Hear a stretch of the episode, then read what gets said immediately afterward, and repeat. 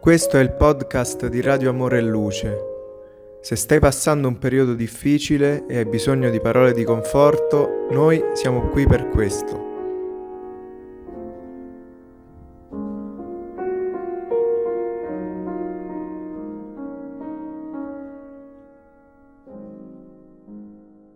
Rinuncia. Capitolo secondo. Aspirazioni giovanili. Era il 7 giugno 1662 e a Parigi non si parlava d'altro che delle splendide feste popolari del Carousel che Luigi XIV aveva improvvisato davanti alle Tuileries. Si diceva che il re fosse perdutamente innamorato di Louis de la Vallière e che l'unico scopo della festività fosse quello di rendere omaggio alla sua favorita, nonostante il riservo che entrambi avevano verso le loro relazioni ufficiali. Le due sere precedenti avevano visto gioiose manifestazioni popolari e vivaci riunioni presso i saloni più ricchi ed eleganti della corte. Una grande massa di forestieri, composta per lo più da famiglie benestanti provenienti dal nord e dalle città vicine, aveva invaso gli alberghi, attratta dallo spettacolo inedito del grande evento. Si diceva che adesso il sovrano fosse più disponibile e generoso. Parigi era stremata dalle guerre esterne e ricordava con timore le gigantesche lotte interne per le attività della fronda. Il periodo di influenza del cardinale Mazzarino era terminato e lo spirito popolare si faceva guidare dalle voci che annunziavano più elevate prospettive e grandi speranze. La città intera attendeva con ansia vasti interventi pubblici e nuove istituzioni. Nel pomeriggio di quel giorno, condividendo la gioia generale, due giovani giravano su un calesse nelle vicinanze della porta di Saint-Denis, tra i grandi movimenti di quell'antica ville e commentavano le piacevoli emozioni del giorno precedente. La carrozza molto leggera seguiva armoniosamente il trotto di un sontuoso cavallo normanno, le cui redini erano maneggiate con maestria da Cirillo Davenport, che aveva al suo fianco la giovane Susanna Dankesn, sua cugina, graziosamente vestita secondo la moda dell'epoca. L'interno del piccolo veicolo era ornato da superbe azalee, raccolte dalla giovane in un giardino di Montmartre. La giovane coppia aveva iniziato il suo percorso a mezzogiorno. Susanna era andata a trovare due importanti famiglie facenti parte della sua cerchia di vecchie amicizie si mostrava particolarmente contenta di essere in compagnia del cugino, che a sua volta ricambiava fraternamente le sue manifestazioni d'affetto, anche se ultimamente rivelava una preoccupazione insolita. Ma lei, fedele alle usanze e ai futili capricci di tutti i tempi, chiacchierava senza sosta. Non ho apprezzato le decorazioni scelte per i saloni di Madame de Choisy. La festa ha perso molto con tutti quegli addobbi colorati e svolazzanti. Non ci ho fatto caso, replicò Cirillo, immerso nei suoi pensieri. Mi hanno stancato tutte quelle chiacchiere sulla vita degli altri. Sono contraria ai pettegolezzi, ma come accade sempre non possiamo mostrarci indifferenti agli eventi dell'ambiente sociale. Per questo non vedo l'ora di tornare alla pace della nostra Blois. E siccome il cugino non rispondeva, proseguì vivace ed eloquente. Sai, sai già com'è iniziata l'avventura amorosa del re? No, Luigi non aveva notato l'umile discendente dei Leblanc tra le donne che frequentavano la sua corte, ma volle il caso che iniziò a provare simpatia per Enrichetta. Ebbe inizio un idillio affettuoso, ma la cognata cercò di salvaguardare al meglio la sua reputazione di onestà e cominciò ad incontrare il re in compagnia di Mademoiselle de la Vallière, che allora faceva parte del gruppo di dame al suo seguito. In questo modo avrebbe allontanato ogni sospetto su di lei. Contro ogni possibile sospetto si sarebbe potuto dire che Luigi frequentasse il suo ambiente domestico non con il proposito di vedere lei, ma per incontrare quella povera ragazza. Fu da questo gioco che ne emerse una mortificante situazione che Enrichetta non si sarebbe mai aspettata. Dopo una risatina ironica, Susanna concluse lo spietato racconto. Luigi si è innamorato perdutamente e adesso abbiamo uno scandalo che costituisce il piatto del giorno per la voracità delle male lingue. Vuoi dirmi che non conoscevi tutti questi dettagli? Ah, esclamò il giovane Davenport, mostrando il proposito di cambiare il corso della conversazione. Ciò che non ignoro è che il sovrano è sposato con la regina. Già già, la povera donna che impugna lo scettro è soltanto una vittima della politica spagnola. Vedendo però che Cirillo taceva, Susanna usò un'altra chiave delle critiche diffuse in società per attirare la sua attenzione. Hai visto Enrichetta al ballo? Le sue ospiti erano vestite in modo scandaloso. Il giovane, visibilmente infastidito, replicò non mi sono soffermato a esaminare i costumi, eppure hai ballato con tutte. E rinnovando la sua accurata esposizione proseguì. Enrichetta mette in difficoltà tutti noi che abbiamo qualche legame con le isole. Quello che posso affermare è che il suo temperamento sarebbe ben diverso se possedesse i sani principi dell'educazione irlandese. Ma la povera principessa ha sofferto molto nella sua infanzia, intervenne Cirillo perorandone la causa. Questa circostanza tuttavia non dovrebbe essere un motivo che la conduca a simili frivolezze. Penso che la sofferenza debba servire in un certo qual modo a temperare il carattere. Tuttavia, osservò il giovane, attualmente lei è sposata. L'analisi del suo comportamento riguarda esclusivamente il marito. Cosa?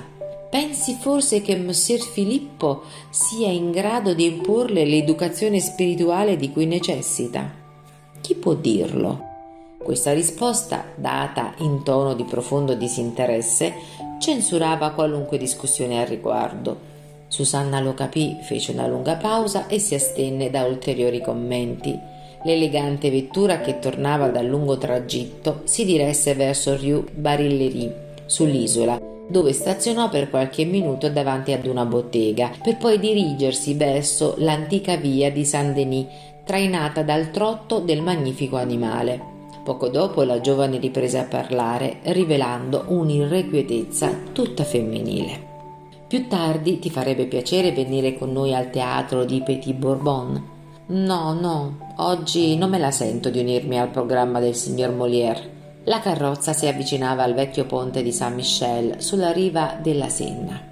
Il crepuscolo ormai inoltrato profumava ancora di aromi primaverili. Brezze soavi facevano frusciare le chiome fiorite di due grandi alberi poco lontano. Forse impressionato dalla suggestiva bellezza del pomeriggio che si rivestiva dell'immenso indaco del cielo, il giovane Davenport fissò la cugina con un'espressione diversa e disse Susanna, ho l'anima piena di sensazioni a me sconosciute e vorrei tanto aprire il mio cuore a chi possa capirmi però non voglio commentare le questioni della corte o del teatro. Ho bisogno di una conversazione spirituale per esprimere ciò che sento con qualcuno che mi comprenda. Cosa mi interessa la sbandata del re o la commedia che cattura l'attenzione dei più frivoli? La giovane arrossì. Si premette furtivamente la mano sul petto dove il cuore le batteva furiosamente. Da quanto tempo aspettava quel momento agognato in cui poter esaminare con Cirillo l'intensità del suo affetto. Fin da giovanissima si era abituata ad ammirarlo come il protagonista dei suoi sogni di donna e non era un segreto in famiglia il progetto di un'unione attraverso il vincolo coniugale. Entrambi erano nati in Irlanda, ma sua madre, che era francese, aveva costretto il padre a trasferirsi nel suo paese d'origine molti anni prima. Susanna però non aveva mai perso il contatto con la terra natia, nonostante le naturali difficoltà dell'epoca, visitava periodicamente la terra che l'aveva vista nascere. Aveva appena compiuto vent'anni, mentre Cirillo andava per i venticinque. Non era dunque il momento giusto per realizzare il sublime ideale. È vero che aspettava da sempre, con ansia, che le prime dichiarazioni d'amore partissero dal cugino per poter finalmente intraprendere con sicurezza i suoi bellissimi progetti di felicità. Ma Cirillo non si era mai manifestato al riguardo. Lei però giustificava queste riserve come prerogative del carattere particolare del cugino. Sebbene gioviale e sincero, energico e impulsivo, verbalmente era molto discreto. Raramente faceva promesse perché una volta preso un impegno lo avrebbe mantenuto a qualunque costo, nel bene e nel male. Susanna passò in rassegna ogni ipotesi e ritenne la situazione favorevole.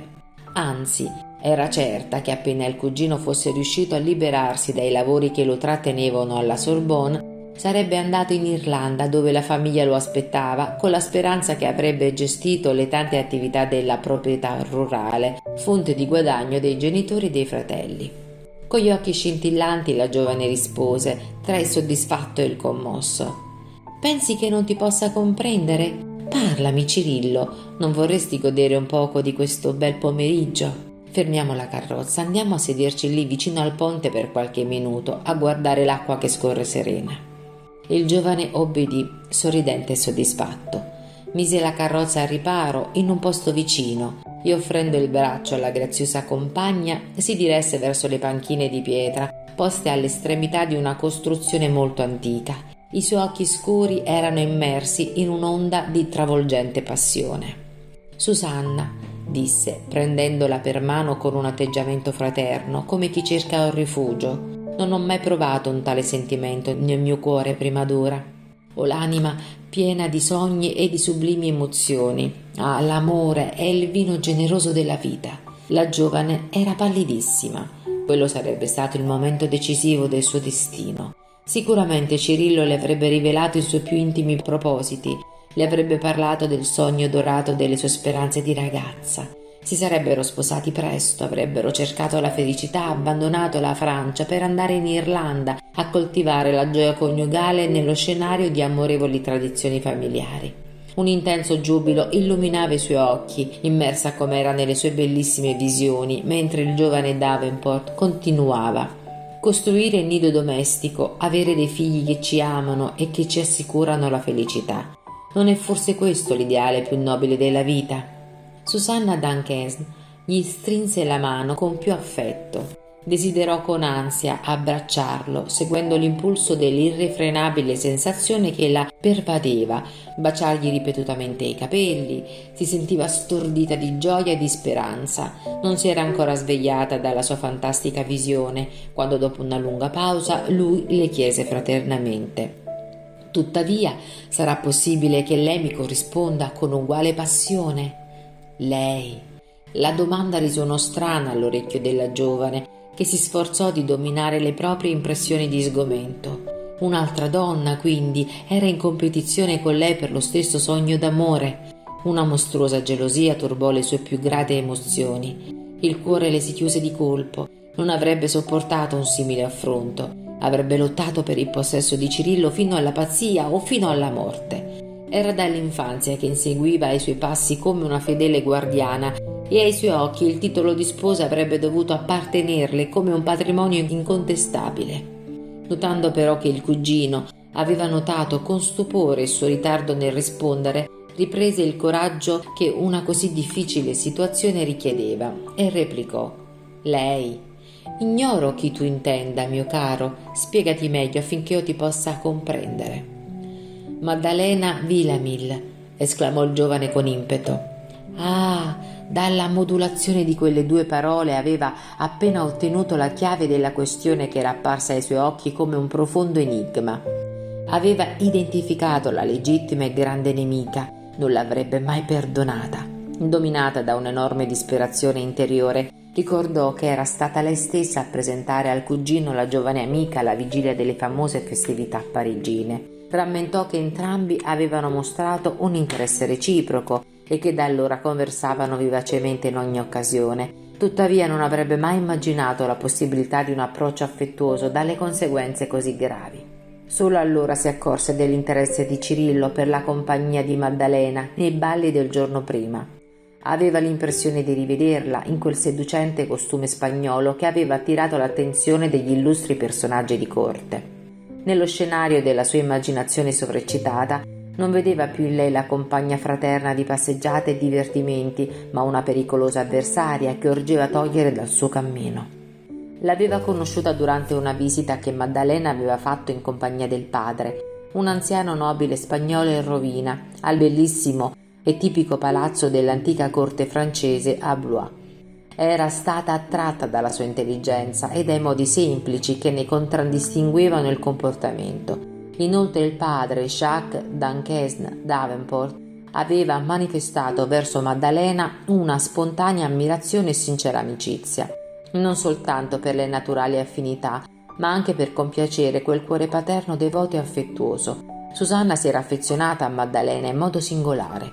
Lei e la sorella Carolina, nei loro ricorrenti viaggi a Parigi, Le facevano spesso visita presso la sua abitazione a Saint-Honoré e traevano piacere dalla sua gioiosa e intelligente compagnia.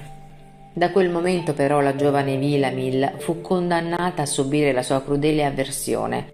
La nobile amicizia si convertì in odio istantaneo e pericoloso. È vero che Maddalena non poteva conoscere i suoi più intimi pensieri, ma Susanna non poteva fermare l'onda dei pensieri violenti che in un istante le invasero la mente, impossessandosi spietatamente del suo cuore. Non avrebbe tollerato tale preferenza da parte di Cirillo, anche perché le feriva l'anima come un feroce insulto. Per caso ricordi l'ultima melodia aragonese che Mademoiselle Villamil ha suonato con tanta grazia al clavicembalo? chiese il giovane perso nei suoi ricordi. Esageratamente pallida e sforzandosi di mascherare l'intensa emozione che la dominava, la giovane fissò Cirillo con uno sguardo energico e orgoglioso, replicando questo è infantile da parte tua, francamente ho sempre considerato raffinato il tuo senso artistico. Maddalena non può soddisfare in alcun modo le esigenze del tuo nome e della tua posizione. Esigenze del nome, rispose il giovane, alterandosi. Credi dunque che io mi sposi in obbedienza agli schemi altrui in contrasto con le mie inclinazioni? Non intendo questo, disse Susanna, comprendendo la risoluta fermezza che aveva di fronte. Non voglio dire che lei non meriti le tue intenzioni affettuose, ma non concordo che sia la persona giusta a prenderti come sposo. Perché? domandò il giovane imbronciato. Vorresti fosse che si approvasse il tuo matrimonio con una povera spagnola nata nella periferia di Granada? E se qualcuno dicesse di noi che siamo irlandesi della periferia di Belfast, saremmo per questo meno rispettabili? Susanna si morse le labbra rivelando una collera profonda e rispose Cirillo, dove metti il sacro altare della famiglia? Che cosa ti rende così indifferente alle tradizioni familiari? Ti ho presentato Maddalena qualche giorno fa, ma non avrei mai creduto che nel tuo spirito potessero generarsi legami così pericolosi e deprecabili. L'ho adottata come amica intima, considerando la profonda simpatia che ha suscitato il nostro padre, che non smetterò mai di compiacere, per l'amore e la gratitudine che nutro nei suoi confronti. Le affinità con Maddalena, tuttavia, non vanno oltre, poiché non riconosco in lei alcuna prerogativa all'altezza delle nostre frequentazioni. Come ho detto, si tratta di una predilezione di papà e... Ma non terminò la frase perché il giovane, lanciandole un'occhiata severa, tagliò corto dicendo Non criticare, Susanna. Ho sempre ascoltato mio zio più dei miei genitori. Riconosco il suo buonsenso e non posso permettere. Questa volta fu la giovane che, considerando l'inopportunità di una discussione accesa, ribadì Calmati, Cirillo, l'irritazione impedisce la mutua comprensione. Lo fissò con malcelata angoscia. Adesso che vedeva minacciati i suoi sogni di felicità, lo trovava più bello che mai. In altre occasioni aveva mantenuto accesa la speranza, ma non aveva mai visto tanto interesse. Non era Cirillo il suo ideale, quale potente attrazione la tratteneva intrappolata in quel sogno di felicità, senza la forza di rinunciarvi in favore dell'altra che gli occupava il cuore sincero sentì che una forte emozione investiva le sue fibre più intime e con difficoltà soffocò il pianto nel petto, temendo di scoppiare a piangere davanti al cugino immerso in gravi pensieri. Cirillo, disse in tono più delicato, non avercela con me, voglio aiutarti fraternamente. Davanti all'improvviso cambiamento della cugina, il giovane si commosse e rispose Sì, Conto sulla tua buona volontà di sempre. Aiutami a riflettere, ho bisogno di orientarmi e di rinforzare lo spirito. Non posso dire che le mie valutazioni siano assolutamente giuste, esclamò, cambiando profondamente il suo precedente atteggiamento. Ma tu devi riflettere con più calma. Il padre di Maddalena è un nobile spagnolo in rovina, caduto in disgrazia presso gli elementi più influenti della corte di Francia è da molto ormai che si trova a Parigi in grosse difficoltà finanziarie nonostante sia venuto al seguito della regina. Conosco già don Ignazio Ortega Villamil, spiegò il giovane. Ci siamo incontrati al Carusel l'altro ieri sera. Non metto in dubbio che sia un uomo povero, ma è molto simpatico e ha un carattere estroverso che mi piace molto. Ma è pur sempre un nobile senza fortuna, la cui situazione è francamente riprovevole perché ha perso tutto dissipandolo nella vanità e nel gioco, secondo quanto si sa nel nostro ambiente. Quanto a questo, dobbiamo ampliare il nostro modo di comprendere la vita, osservò il giovane con convinzione. Mio padre, come sai, non ha mai fatto eccessi né rischiato denaro in avventure. Tuttavia oggi dispone di risorse molto limitate a causa delle persecuzioni religiose scatenatesi in Irlanda. Susanna comprese che in quel momento ogni argomentazione avrebbe preso la direzione opposta ai suoi desideri e propositi più ardenti. Don Ignazio, aggiunse con velata ironia, non potrebbe nemmeno pensare di concedere una dote alla figlia. Non mi sposerò mai pensando alla dote, Susanna. La giovane nascose a stento il suo rancore, ma ribatté ancora. Invece è una questione molto importante e forse sarà proprio per questo che Maddalena rifiuterà di assecondare i tuoi capricci giovanili. Cosa intendi dire? chiese Cirillo, impressionato dal modo in cui furono pronunciate quelle parole. Forse ignori, disse lei risoluta, come chi ha tenuto le carte vincenti del gioco per il gran finale, che la tua eletta è stata promessa per decisione dei suoi genitori a suo cugino Antero de Oviedo Vilamil, che è cresciuto insieme a lei come un fratello. Questa volta fu Cirillo a mostrarsi profondamente sorpreso. Incapace di controllarsi, fu preso da un profondo rancore, travolto dalla stessa gelosia che devastava la giovane Danchen. Sarà vero? domandò livido. Sì, rispose Susanna, godendo per l'amarezza del giovane. Dicono che Don Ignazio viva da quasi due anni a spese del nipote, il quale sicuramente non sopporta un simile sacrificio senza uno scopo. È risaputo che la cugina sia il suo sogno d'amore, nonostante Maddalena si mostri insensibile a questo affetto. È però incontestabile che sulla famiglia Villamil gravi questo debito di enormi proporzioni.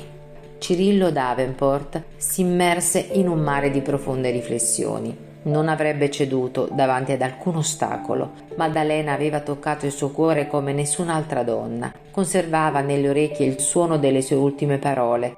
Respirava ancora il profumo della sua mano leggera tra le armoniose vibrazioni dell'ultimo ballo. Udiva rapito le melodie aragonesi che lei aveva suonato al clavicembalo la sera prima.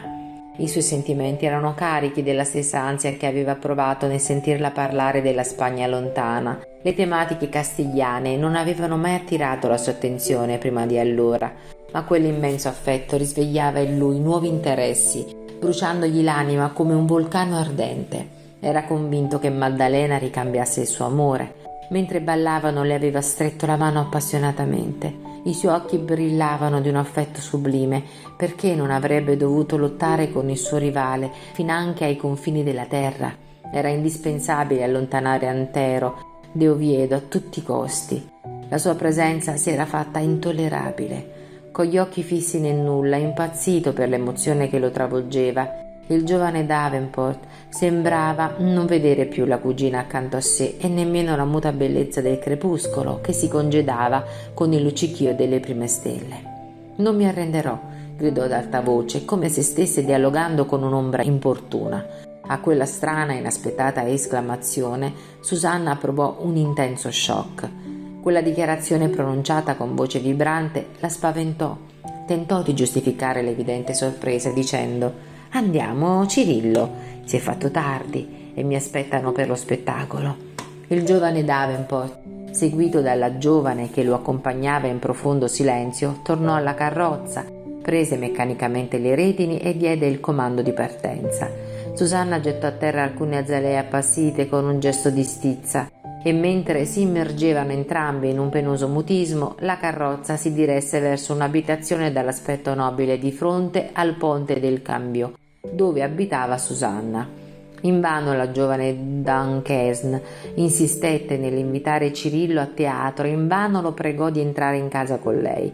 Dopo aver declinato tutti gli affettuosi inviti, il giovane girò la carrozza e partì al galoppo verso il suo albergo a Saint-Germain.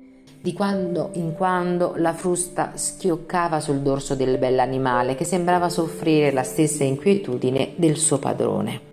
Dopo aver parcheggiato il veicolo in un enorme capannone destinato alle carrozze dell'epoca e portato il cavallo in una stalla vicina, Cirillo Davenport, soffocato da pensieri angoscianti, tornò in strada, desiderando rinfrescare la fronte tormentata nelle dolci brezze serali. immerso in grandi riflessioni attraverso strade, piazze, estraneo al grande movimento di passanti e di carri lungo il percorso.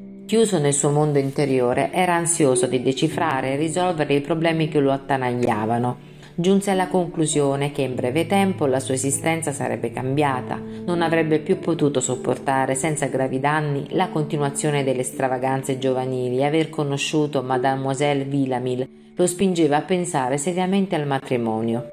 Tuttavia, come trovare la giusta equazione?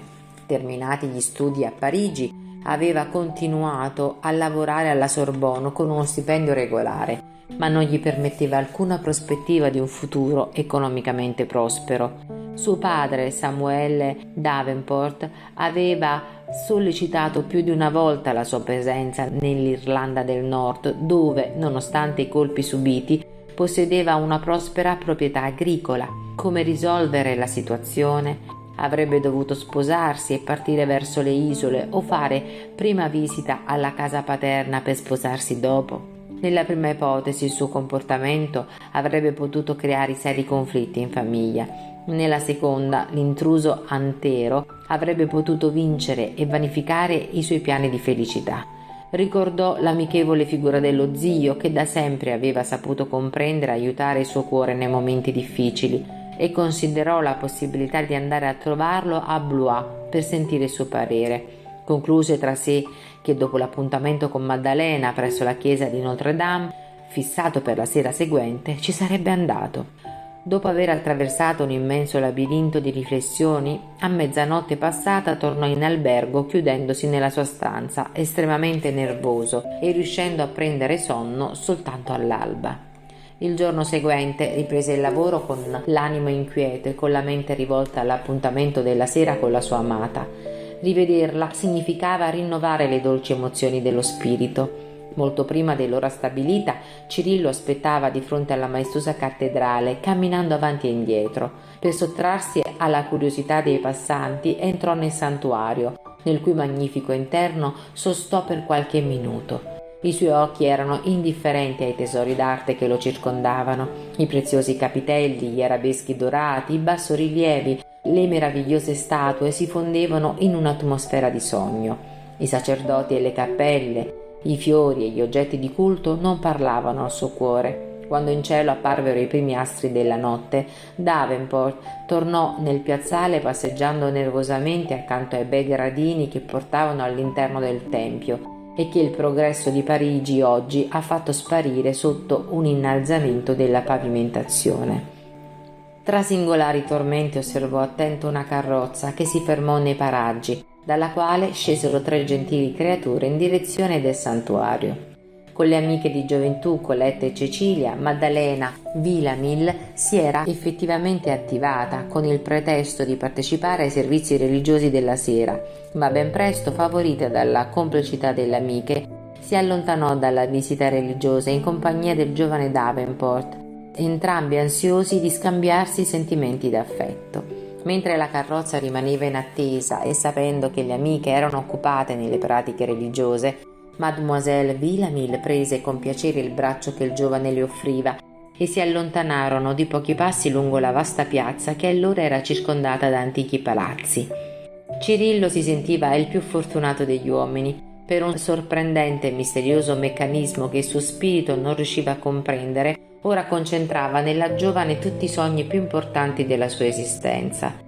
Le parlò con scioltezza dei suoi ideali più intimi, rivelandole le più profonde impressioni della sua anima ardente.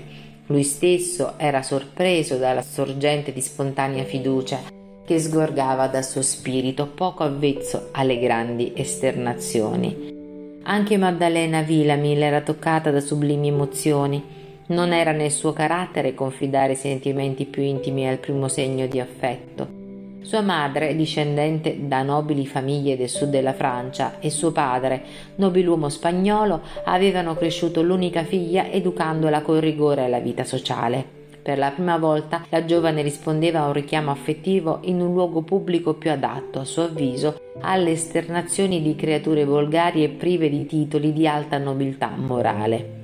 L'invito di Cirillo era stato alquanto scioccante per la sua vanità femminile, tuttavia, obbedendo a indefinibili desideri del suo cuore, aveva accettato di parlare con il giovane in un angolo della pubblica via, desiderando quell'intesa reciproca lontani dalla folla maliziosa.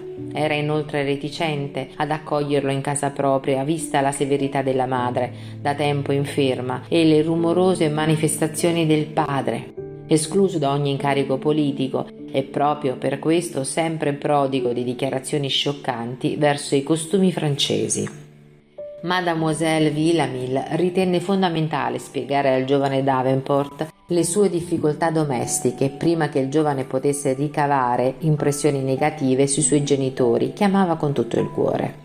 Solo per questo e incapace di resistere al dolce magnetismo che il giovane irlandese esercitava su di lei, si trovava lì, sotto il cielo stellato alle prime ore della notte, a scambiare confidenze.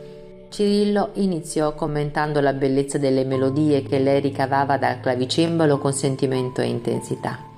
Maddalena raccontò al giovane pieno di ammirazione gli incantevoli costumi della sua terra natia, caricando le parole con i curiosi accenti di chi ancora non padroneggia bene la lingua francese. Tutto ciò che faceva parte della sua personalità era grazia e leggerezza agli occhi e alle orecchie del giovane Davenport, che in sua compagnia si sentiva trasportato su un piano di felicità divina.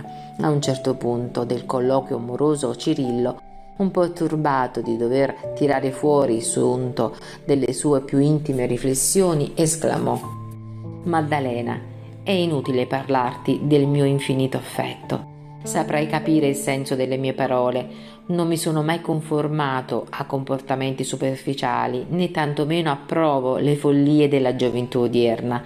Dico questo affinché tu non veda alcuna leggerezza nelle mie parole.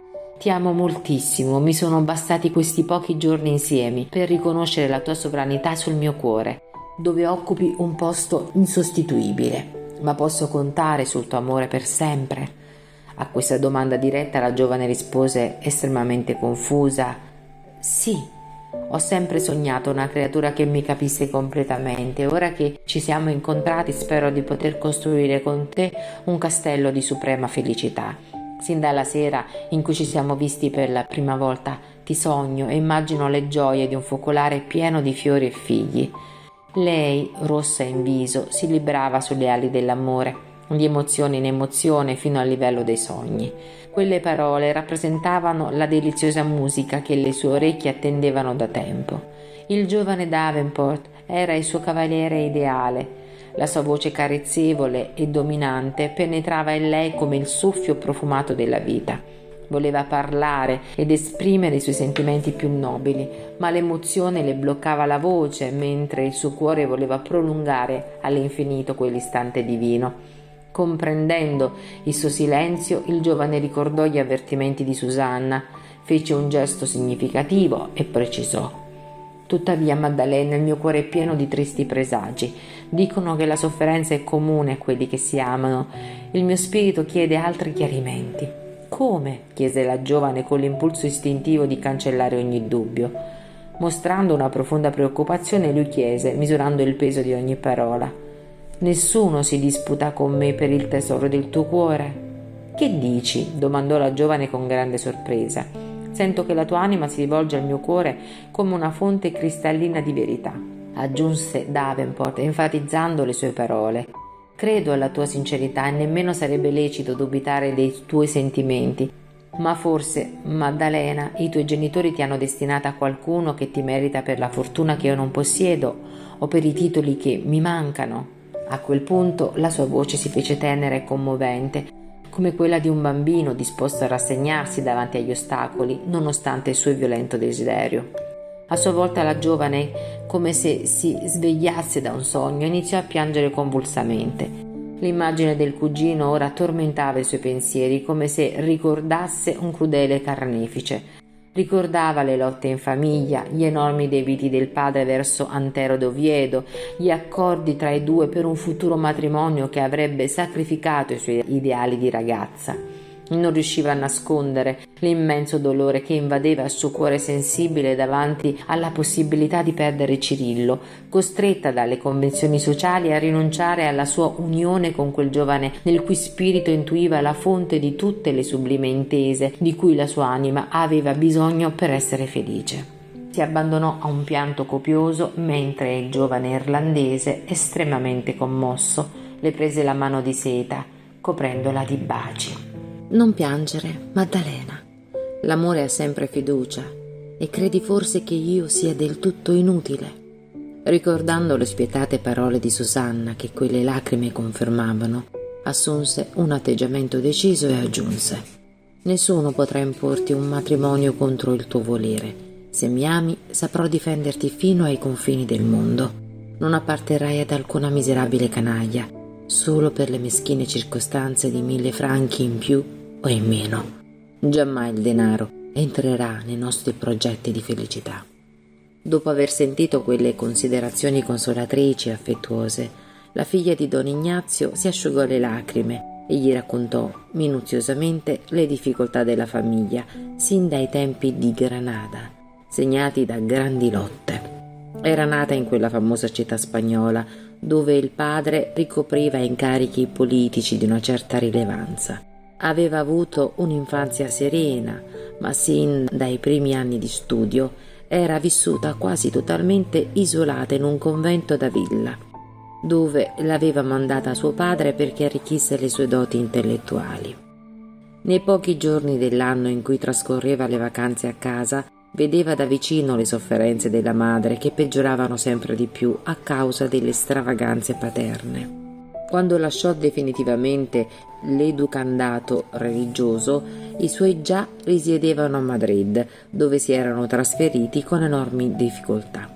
Nel vortice degli amari tormenti morali, sua madre aveva trovato sostegno solamente in Antero, un nipote del marito che lei aveva cresciuto con dedizione e affetto materno. I suoi genitori avevano adottato quel ragazzo sin da piccolo, come fosse figlio loro.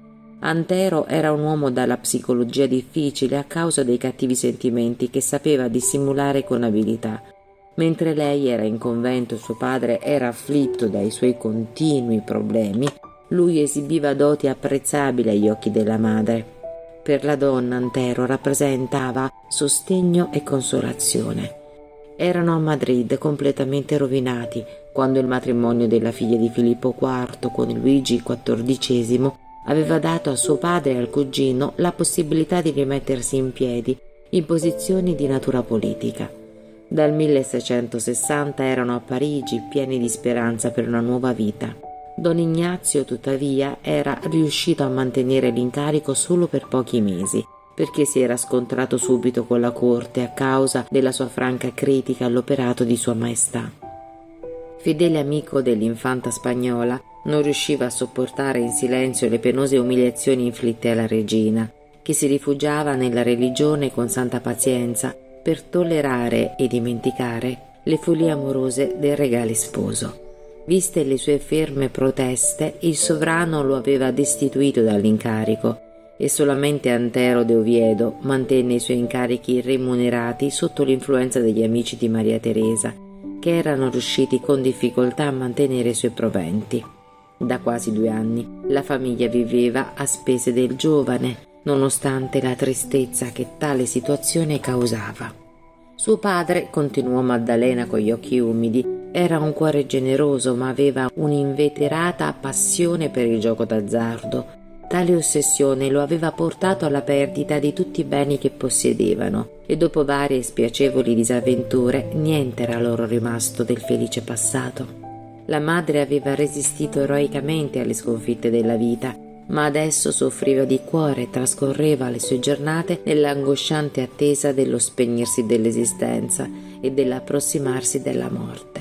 Mademoiselle Villamil fece una lunga pausa per tergersi le lacrime abbondanti, mentre Cirillo, commosso, le accarezzava le mani. Poi, mostrando un grande imbarazzo nel vedersi costretta a un così delicato discorso, Iniziò a parlare con meno scioltezza dei propositi paterni di farle sposare il cugino e raccontò che quest'ultimo le aveva già parlato d'amore, anche se lei si era sempre allontanata con enorme ripugnanza.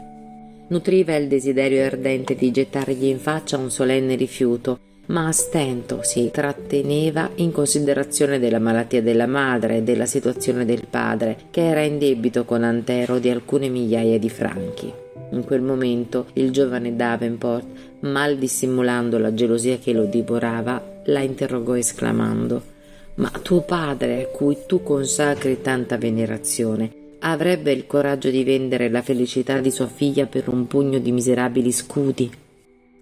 Non credo, disse la ragazza con convinzione, mostrando la sincerità della sua fiducia filiale nei grandi occhi in cui splendeva il candore delle sue diciannove primavere. Mio padre, nonostante le sue stranezze, è ancora adesso il mio più grande e miglior amico. Cirillo le prese la mano destra tra le sue con infinito affetto, ansioso di confortarla Dopo qualche istante in cui il silenzio tra loro fu più eloquente delle parole, la giovane Vilamil, come travolta da una lontana sensazione del passato, inaspettatamente chiese Cirillo, tu credi agli indovini? Questa poi, perché me lo chiedi? esclamò incuriosito. È che quando ancora ero a Granada, disse Maddalena con semplicità, Durante una delle mie brevi visite a casa mi trovai alle porte dell'Alhambra con alcune compagne di scuola quando fummo attratte da un anziano che leggeva il destino dei passanti incuriositi dalla sua strana scienza. Assecondando quel gioco mi avvicinai e gli mostrai la mano.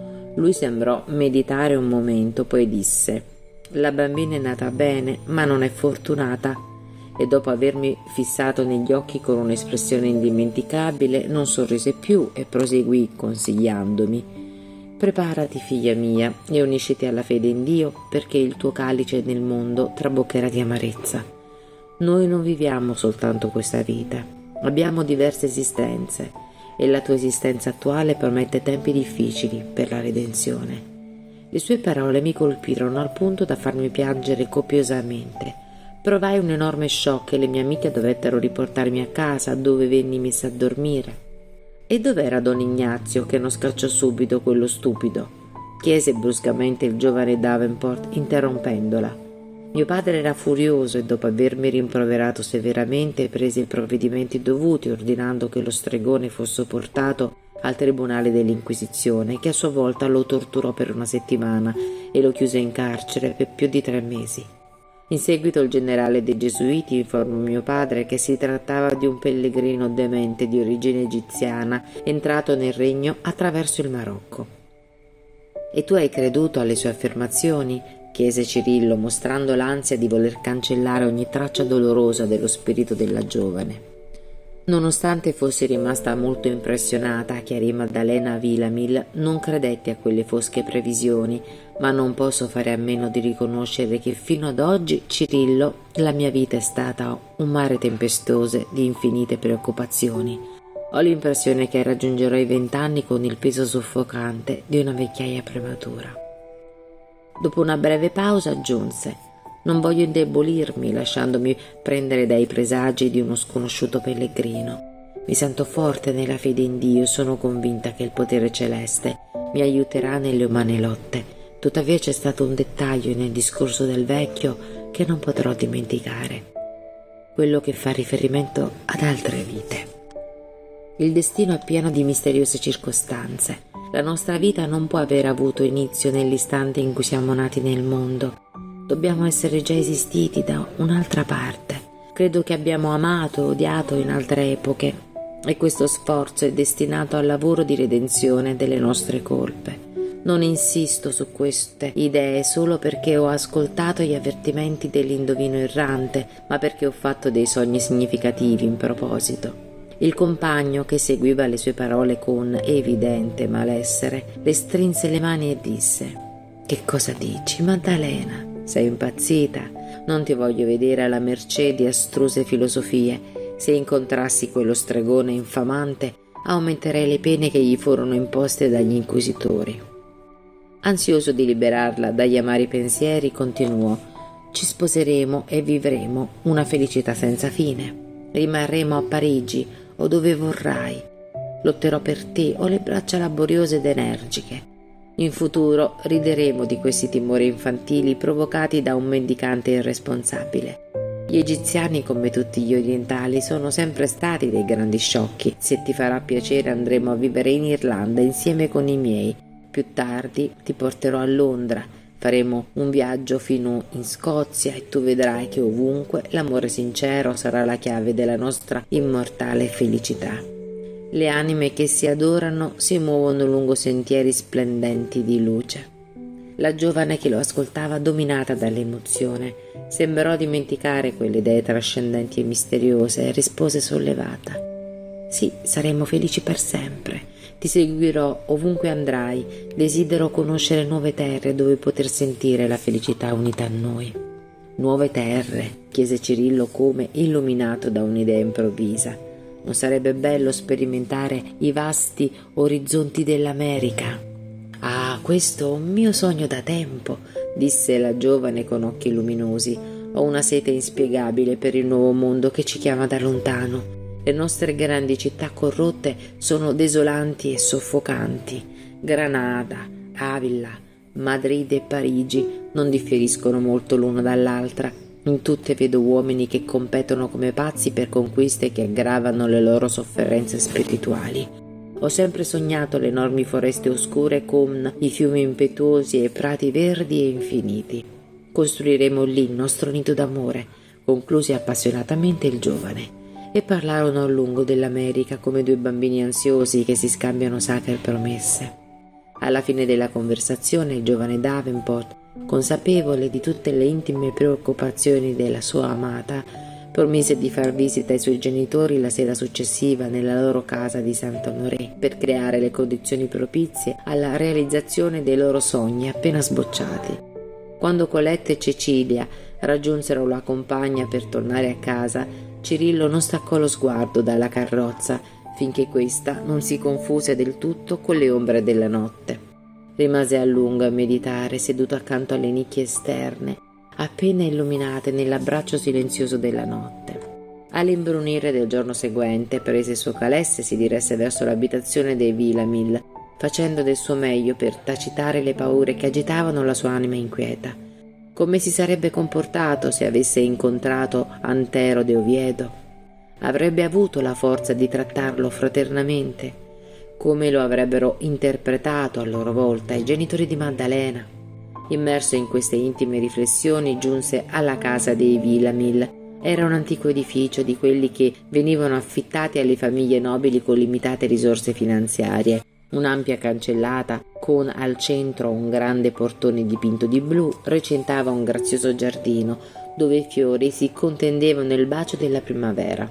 Sullo sfondo vi era una residenza d'altri tempi, le cui caratteristiche esterne risalivano all'epoca di Luigi XIII.